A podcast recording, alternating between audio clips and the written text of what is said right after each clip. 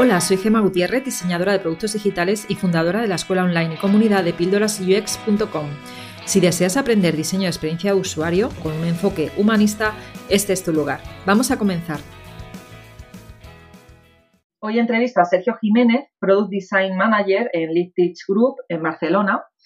Eh, y una de las cosas, bueno, él contactó con nosotros precisamente eh, con Píldoras UX cuando comenté en, uno de, mis emails, creo que fueron, que eh, pues cualquier diseñador que quisiera, o diseñadora, ¿vale? Que quisiera, em, que estuviera interesado y que, tuviera que contar algo interesante, pues que me escribiera, ¿no? Y justo Sergio cuando me escribió me pareció muy interesante la propuesta que me hacía de hablar de cómo gestionar equipos de diseñadores UX, ¿no?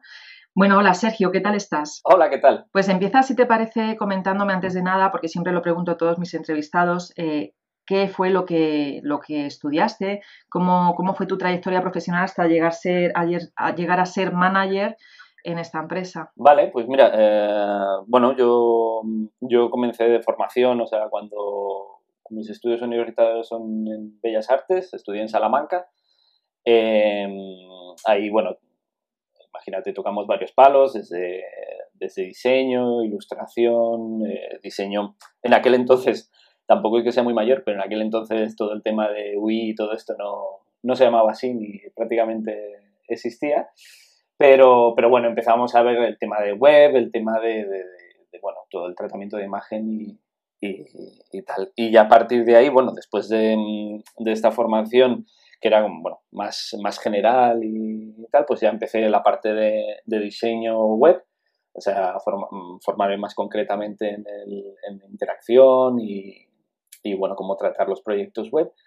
Y a partir de ahí, eh, dado la necesidad, montamos un pequeño, un pequeño estudio particular con un socio, eh, que le mando un saludo a Jacob, y, a partir de ahí, pues nada, eh, el, día a día ya nos hizo trabajar mucho más en, en frontend, o sea, nosotros podíamos diseñar, pero claro, al final para que, que, todo funcionase también teníamos que empezar a programar, a programar y, y, ahí ya mi carrera se fue hacia, hacia frontend. A partir de ahí ese proyecto, pues bueno, por, por había que dar una, tomar una decisión si, si lo llevarlo hacia adelante y pedir más, pues eso, típico, inversión, tal.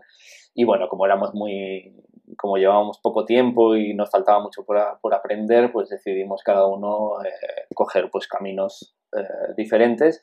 Y yo me fui hacia la parte ya más de empresa y tal y empecé, entré como frontend, el primer, el primer proyecto que me salió como frontend fue en, en, TV, en TV3, en, en, la televisión de aquí. Y, y nada, y a partir de ahí pues nada, seguir aprendiendo, progresando y, y trabajando en ese sentido. Lo que pasa es que cierto es que al, cabo del tiempo, pues, pues bueno, ya veía que, que, mi formación y a mí lo que me gustaba, interesaba y donde, donde de, de, verdad podía aportar valor eh, era en diseño y, y diseño de, de, interacción. Y entonces a partir, tuve la, a partir de ese momento tuve la suerte de, de entrar en, en SIPTE, bueno, que ahora es Adevintia, y, y en Fotocasa, y ahí ya me dieron la oportunidad de hacer el cambio y bueno, y a partir de ahí ya, ya, ya me dediqué más a UX, siempre teniendo en cuenta la parte de frontend, que es, una, es, algo interesante. Y en ese momento ya, pues bueno, como, como es una empresa muy grande y una empresa que, que, al final te tienes que especializar mucho, busqué otro tipo de, de proyecto que, que, en este caso no lo dio, me lo dio LitTech, que era un proyecto más que se podía entrar un poco más en global a los proyectos, desde frontend, desde, desde Wii, desde UX. Eh, podías abordar el proyecto más general y, participar mucho más de él. Y nada, y a partir de ahí a, la empresa también creció y, con ella los profesionales que trabajamos ahí. Y bueno, y hasta aquí, hasta aquí hemos llegado. Ahora el equipo que tenemos es de, de 15 personas de, de UX Wii y, con ellos trabajamos, pues bueno, todos diferentes proyectos. Muy interesante. Eh, ahora, a día de hoy, eh, gestionas equipos de diseñadores ¿no? en, dentro de la empresa. Eh, me gustaría saber eh, cuál es el proceso de selección, bueno, o lo que me puedas contar, que pueda ayudar sobre todo a, a los seguidores del podcast que todavía están, eh, son igual UX juniors o están aprendiendo UX y, y, y, en un futuro pues buscarán trabajo, ¿no? Les podría poder interesar el saber cuál es el proceso de selección que, sigues eh, y, que, y, que, supongo que será parecido al que siguen otras empresas, ¿no? O quizás sea diferente, no sé, cuéntame. Sí, bueno, a ver, eh, que es una empresa un poco particular en este sentido, es una, es una empresa que funciona como incubadora de, negocios online, por así decirlo, ¿vale? Son como un, diferentes startups que tratamos como, como verticales y o sea, estas verticales tienen, por así decirlo, equipos transversales, pues de frontend, de diseño, de, los diferentes QA, eh, toda lo que es programación, backend, business intelligence, bueno, todo, todo lo, relacionado, ¿no? Entonces, eh, cada diseñador o cada persona que está en el equipo de, Product Design, que es un poco el primer concepto global que tenemos, que intentamos que, que los, o sea, que los diseñadores dejen de ser UI u X específicos, sino que sean que participen en el diseño del producto. Evidentemente cada uno tiene su, su conocimiento y su parte de profesional, evidentemente eh, su trayectoria, pero, pero lo que nos interesa es que tengan esa mentalidad de, que están participando de un producto. ¿no? Entonces, eh, bueno, el proceso es, eh, detectamos la necesidad en, en, cada uno de las, las, verticales o a lo mejor en, una vertica, en dos verticales hay una necesidad. Trabajamos mucho esa necesidad, es decir, no, lo que no queremos es que alguien, evidentemente alguien entre y, se encuentre con algo que no es lo que lo que esa persona busca. O sea, lo que no podemos es, es por un momento puntual eh, comprometer a la carrera profesional de alguien. O sea, nosotros lo que queremos es, es eh, personas que, que, tengan esa, esa iniciativa de, o esas ganas de, crecer, ¿no? O sea, no, no nos interesa eh, meter a alguien por meter a alguien. ¿Por qué? estos proyectos pueden, como, como, como startups y como incubadora de proyectos, los proyectos pueden venir abajo, se pueden venir abajo, pueden crecer exponencialmente, puede pasar cualquier cosa con estos proyectos. Entonces, las personas que estén ahí tienen que tener también esa, esa capacidad, ¿no? Entonces, el proceso es lo que te comentaba, primero detectar muy bien esa, esa necesidad, identificarla bien, o sea, mm, qué necesitamos, por qué lo necesitamos, como, como no, no ahora, sino lo necesitaremos dentro de varios meses, lo necesitaremos dentro de varios años en, supuestos, ¿no? Y a partir de que está detectada esa necesidad, pues bueno, ya hay el proceso típico de, pedirlo a, a, las diferentes responsables, trabajar la posición, hablar con eh, recursos humanos, bueno, los diferentes, eh, se publica la oferta y entonces hay muchos perfiles que, que se apuntan.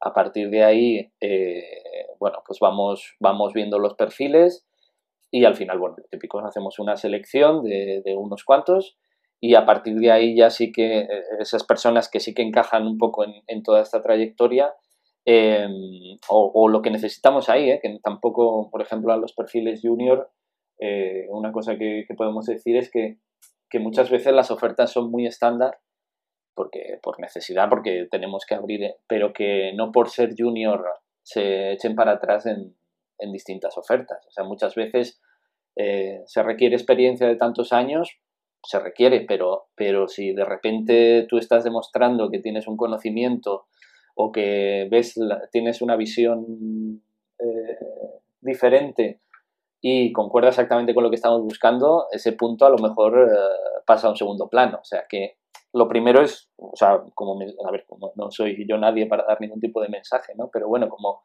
como consejo, como cosa que he visto yo en este tiempo, es que nadie se eche para atrás por una frase en una, en una oferta de trabajo, ¿no? Evidentemente, si te estás diciendo que necesitas alemán nativo, pues tampoco, tampoco aparezcas por ahí, pero bueno, pero en, en este sentido. Y luego pues hay una parte básica, por así decirlo, una parte, unos mínimos, que es el conocimiento de herramientas, o sea, nosotros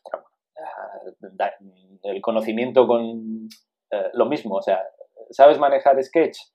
Eh, el nivel, eh, si no tienes el nivel que nosotros trabajamos ahora con él, no te preocupes que, lo, que trabajaremos para que lo consigas. O sea, en esas partes no, no pasa nada definir muy bien, explicar muy bien la posición, es difícil a veces porque no podemos hablar del proyecto en sí, lógicamente, pero, pero bueno, definimos muy bien si vas a ser un UI que ayuda a UX, un UX que ayuda a Y, si vas a ser un researcher puro que no vas a ver, que vas a ver muy poco UI, eh, que tú me dices, no, pero a mí me gustaría, bueno, pues, pues, pues como tenemos tantas verticales, a lo mejor encontramos ¿no? algo para, para progresar en ese sentido.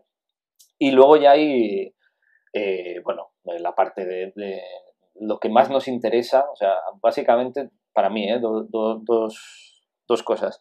Una es que, que, nos enseñes la capacidad de resolver problemas de diseño. Eh, muchas veces el mundo, el mundo de redes sociales, Behance, eh, todo esto nos lleva a hacer muchos proyectos, proyectos muy, muy bonitos visualmente, con un montón de imágenes, un montón de diagramas dibujados a mano súper espectaculares, bueno, una, no sé, como, como diseñados, por así decirlo, pero, pero a nosotros lo que nos interesa es que nos cuentes el problema que tenías, cómo lo has resuelto y, todo, y todos los pasos. O sea, con dos o tres proyectos o, o dos, así es que, o uno. Pero si el esquema es, mira, teníamos este problema de ventas, teníamos este problema eh, de necesidad del cliente, teníamos este problema, hicimos esto, esto, esto, esto, y obtuvimos estos resultados. Y, y, después de estos resultados volvimos a hacer esto, esto, esto, y obtuvimos esto otro y tal, y al final lo llevamos a producción, eso me, a nosotros nos llama mucho más la atención y, y nos quedamos en eso mucho más que, que a lo mejor, pues, pues yo qué sé, el diseño de cuatro logos que hice para tal web, eh, mira, aquí hice un test a un usuario, fotos de la entrevista, todo ese tipo de cosas que está muy bien y es evidentemente todos nos gusta tenerlo en los portfolios. Eh, lo que nos interesa son esos, ese, hacer hincapié en ese, en ese, en ese momento. ¿Por qué? Porque además, cuando nos lo explicas, eh, nosotros entendemos los proyectos como, como trayectos, por así decirlo. O sea, vamos de un punto A a un punto B. Entonces, mientras nos lo explicas, eh, lo que también valoramos o, estamos imaginando es cómo sería ese trayecto con esta persona. Esta persona es dialogante, está afirmando las cosas, pero, pero a veces también tiene ganas de aprender, em, eh, trata los temas eh, no desde, desde qué punto lo está tratando, viendo a los usuarios desde dónde, desde arriba, o sea, como que el usuario tiene que hacer esto, o me estás explicando las cosas desde observando, ¿no? Pues a los usuarios les interesa hacer esto, pues podríamos ir por ahí. Entonces esa manera de explicar las cosas es lo que, lo que muchas veces define eh, cómo será ese trayecto con esa persona. Cómo, cómo no sé, al final eh, una entrevista siempre es un problemón y, es súper difícil evaluar a alguien, evaluar, eh, elegir a alguien o, decir a alguien. Yo tengo un problema que, siempre lo hablo con, con, la gente de recursos humanos, que a mí todo el mundo me parece me parece súper, súper, pues yo creo que sí que podríamos, que no sé qué, que tal, que... Y al final, claro, tenemos que trabajar esa, esas otras partes, ¿no? Pero, pero no sé, o sea, al final eh, vas, vas, vas viendo cómo, cómo esa persona no te lo está diciendo de, de, como una receta, sino que te está explicando el problema que tuvo, lo que hizo de verdad y cómo llegó a, a la conclusión final. ¿no? Y entonces, en ese, en ese trayecto de explicación es cuando vas viendo mmm, cómo, qué pasaría si tú te lo, imaginas en el equipo, como también hemos trabajado mucho la posición en la vertical que queremos, sabemos quiénes trabajan ahí, te lo imaginas en ese equipo, buscas un equilibrio.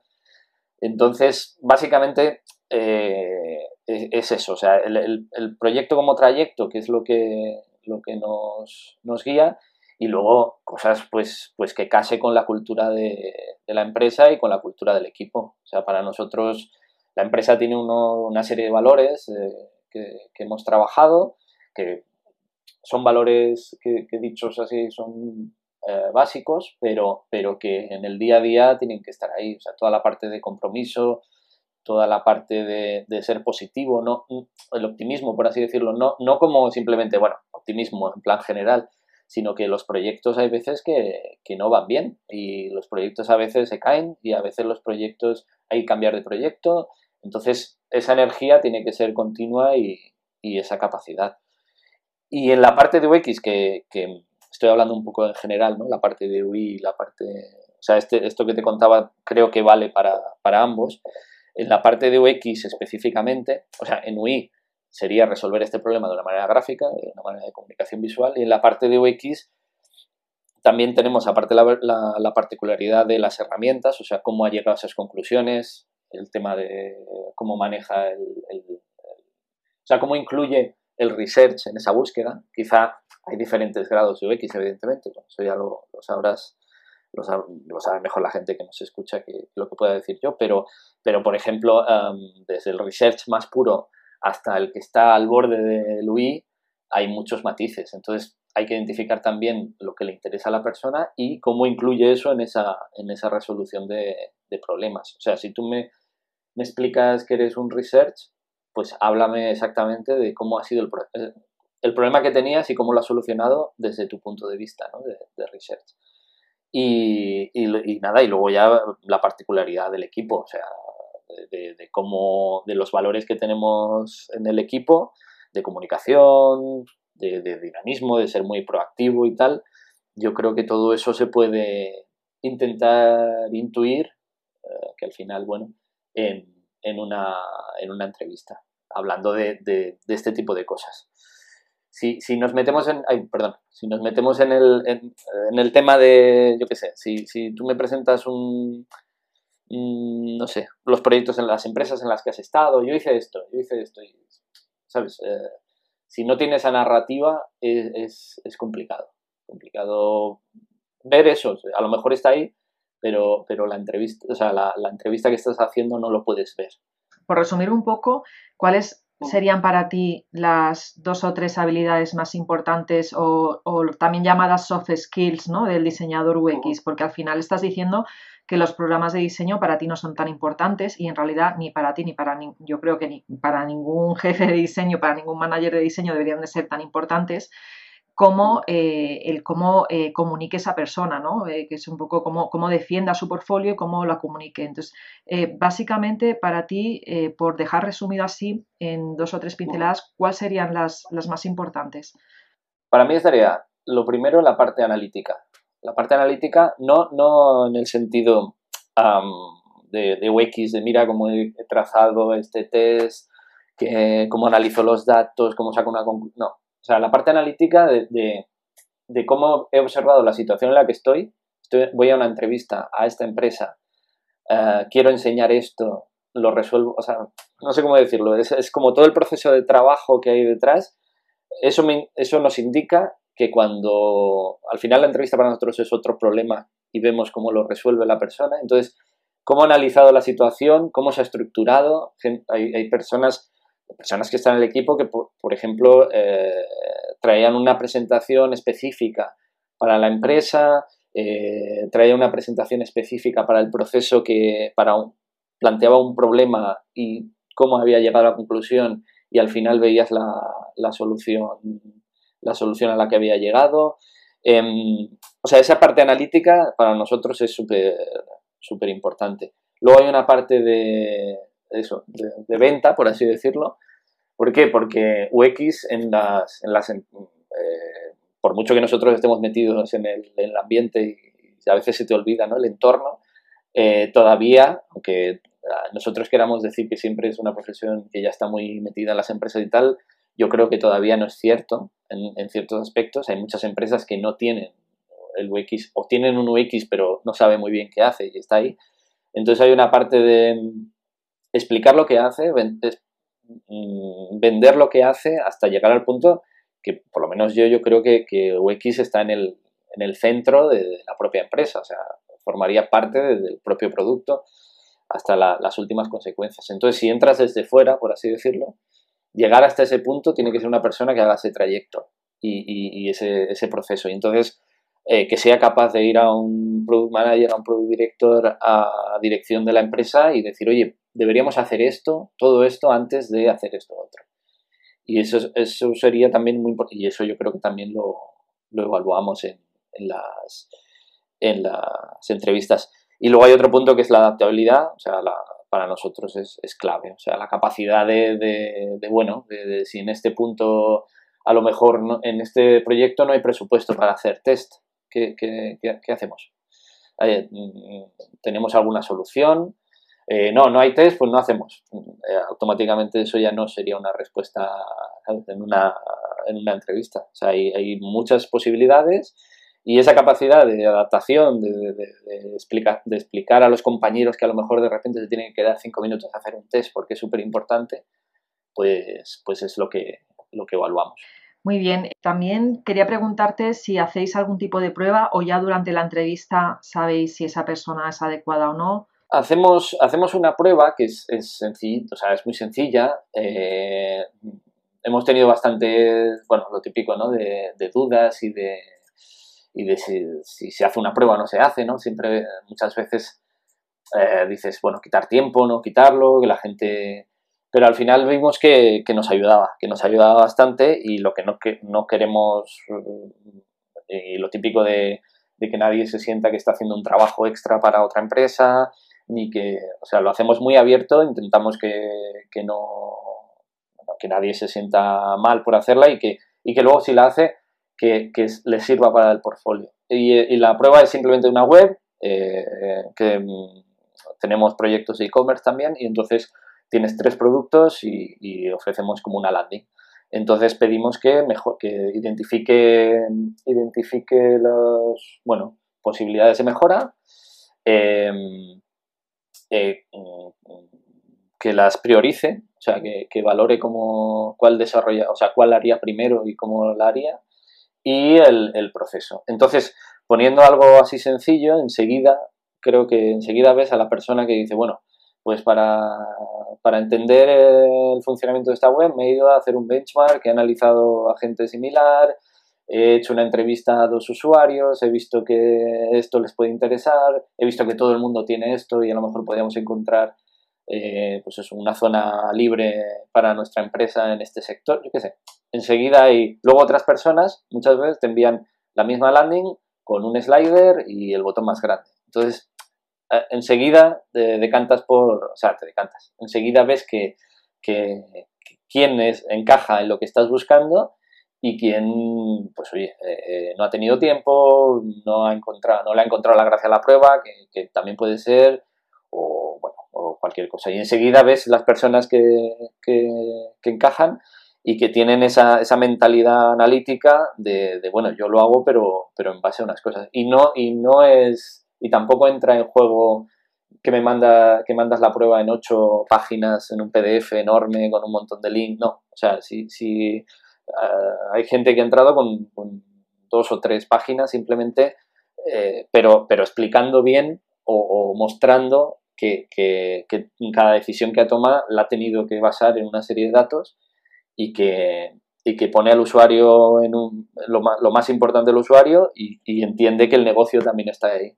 Y entonces, eh, casar esos dos mundos, enseguida enseñas que, lo que estás buscando es, eso. Y, es lo que, lo que vemos. Luego ya la, eh, recursos humanos pues tiene su parte también de evaluar, ya no sé muy bien qué evalúan, que eso ya, pero, pero bueno, nosotros nos basamos en, todo eso, en, ver cómo, cómo si de verdad ha entendido ¿no? esta, esta unión, estos dos puntos.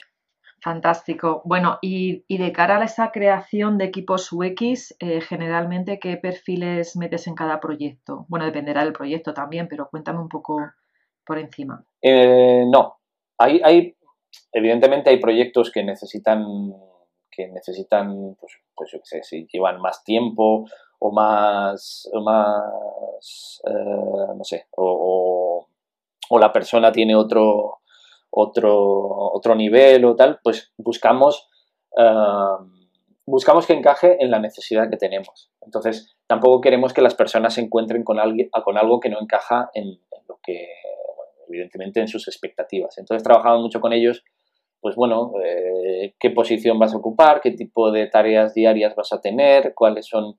Eh, entonces hay veces pues que, no por ser junior o porque pongas junior en tu posición o que tú te sientas junior, por así decirlo, al final, si, si vemos que tienes esa mentalidad y, ves perfectamente esa mentalidad más analítica y con esa capacidad de, explicarte, no tiene por qué...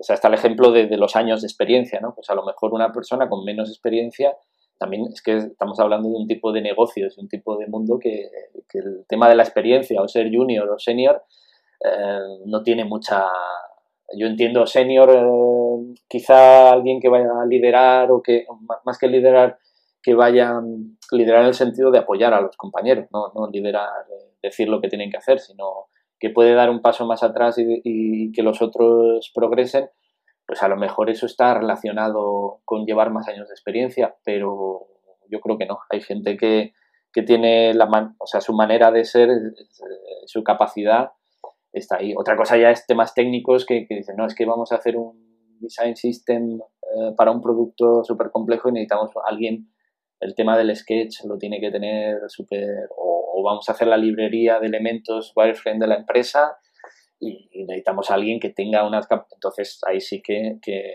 a lo mejor, pues oye, hilas un poco más. Pero, pero al final lo que necesitamos es, son personas, eso, eh, proactivas, positivas, analíticas y que, y que lo que hablaba del, del, trayecto, eh, pues, pues tú te imaginas cómo va a ser ese trayecto con esa persona y dices, pues mira, pues, pues yo creo que con los demás sí que, sí que hará un buen, un buen viaje, por así decirlo. Sí, o sea, eso al final es generar un espíritu de equipo de colaboración, que no sea al contrario, ¿no? Que es súper importante para que los proyectos vayan adelante y sigan y vayan bien, que entre, entre el equipo se ayuden unos a otros. Muy bien. Bueno, pues no tengo más preguntas que hacerte, Sergio. No sé si queda algo que quieras, que quieras contar.